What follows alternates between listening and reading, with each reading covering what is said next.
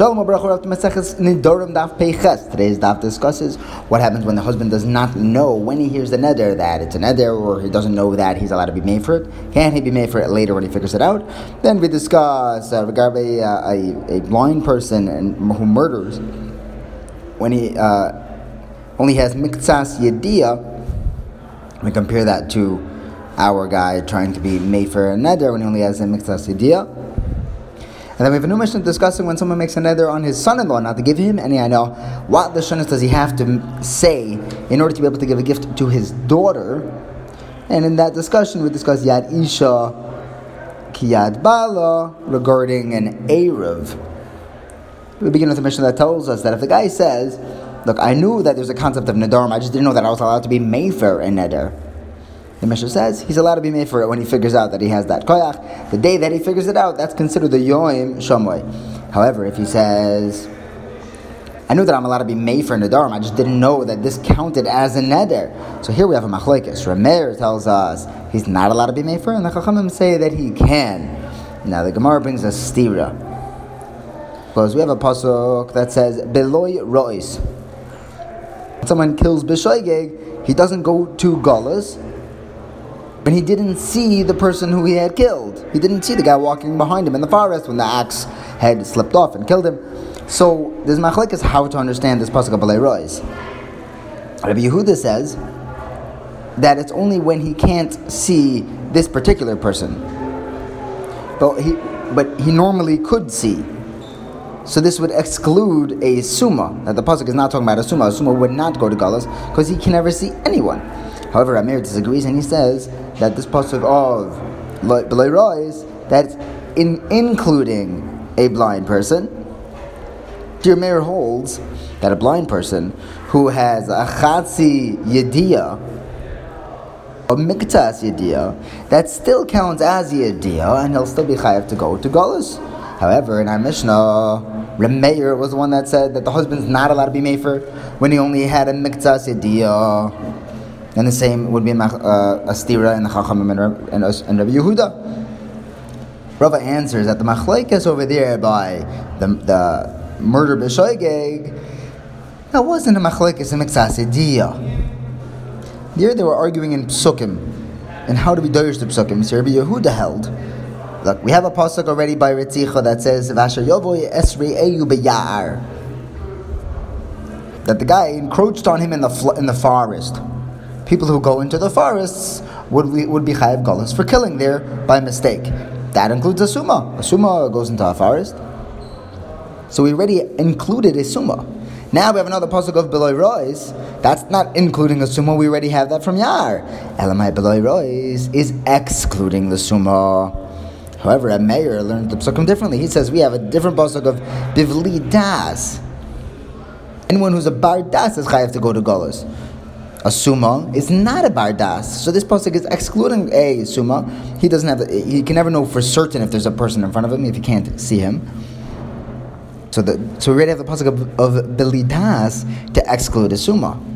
Ah, then what's the pasuk of beloy ro is telling me? It's not excluding the summa. It must be including the summa. That was is there. Nothing to do with a miktas das. So now moving on, we have another Mishnah that tells us if someone makes a neder hano on his son-in-law, but now he wants to give his daughter a gift. How is he able to give his daughter a gift without it going to the husband? Without it being mahana the husband? So he tells her, here, here's some money, dafka money, not food, because if he gives her food, that it automatically doesn't go to the husband. Uh, even if she has leftover food because she decides not to eat it all, that's totally hers. The husband has no rights in that. But if, but with money, it's a little more complicated. If he gives her money, he has to tell her, here's this money, it's yours but matana, but only that your husband has no rishus in them, and you only are able to get no, it's only yours when you put it in your mouth, like when you actually spend it. So in the Gemara, Rav tells us that this heter of giving the daughter the matana only works when he tells her that last part of it's only yours when you put it into your mouth, only what you actually eat. But if he tells her that you could do whatever you want with this money, then the husband will be koinet. All the Rishonim try to figure out why it would go to the husband if it's uh, a mekach the husband, the father doesn't want to go into the husband, and it's an impossibility, so then it'll go back to the father. The Ran explains that the father was saying it as like a preposterous statement, meaning that he really just means to give it as a gift. So it will go to the husband. And the, the, the Ritva learns that, that the wife's guf, her hand that the father gave it to, is mamish a guf echad with the husband's. So you can't say that I'm only giving it to your left hand and not your right hand. So it goes to the husband. However, Shmuel disagrees.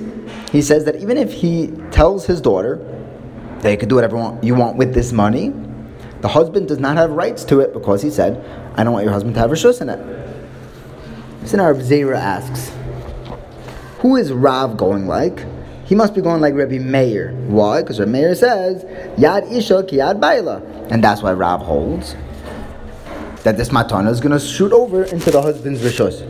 The problem is, does Rav really hold Yad Isha ki Yad Baila? We learn regarding a making an Eruv, an Eruv Chatzeris. How does someone make an Eruv Chatzeris for his whole uh, community? So everyone's able to, to be mishtatev, bring a little bit of food together and put it in a barrel. And then they say, this is for the entire B'nai Mavoi, everyone who lives here. And then the uh, the Rav, whoever, whoever's doing the uh, making the Eruv, is mazaket to somebody else. He could give it to his Eved, his Shivcha, the Ha'ivris, Ha'ivrim, as long as they're Jewish. He could give it to his son and daughter as long as they're Gedolim. And he's even allowed to give it to his wife. Um, how is he allowed to give it to his wife? He has to give it to someone else. And if you're going to say, Masha Isha Bailo, that their Yad Isha is the Yad Baal, then it never left the Baal's Rishos. Rava answers, and even though Rameir does say the Yad Isha Yad Baila, even he would agree that when it comes to a shittuf, when everyone's joining together in, as part of this Eruv, since he's trying to be mazaka other people, the wife now is able to be zoichet from her husband.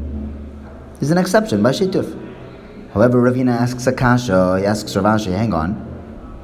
We learn that when it comes to this Eruv, that there those who are allowed to be zoichet from the husband are his son and daughter his eved, his shivcha, who are Jewish. But those on the list of people who are not allowed to be zoichet from the husband include his uh, son and daughter who are ketanim, his eved and shivcha who are not Jewish, and his wife. So besides for being a kasha on Rav, we have a stira in Mishnayos. So Rav Ashi answers, we're talking about a chotzer that his wife actually owns property in. Our wife can own her own property. And since the wife is able to be zoiche in this area for herself, she's migu able to be zoichet for everybody else, even though yad isha hiyad bala. Thank you for learning with me. Have a wonderful day.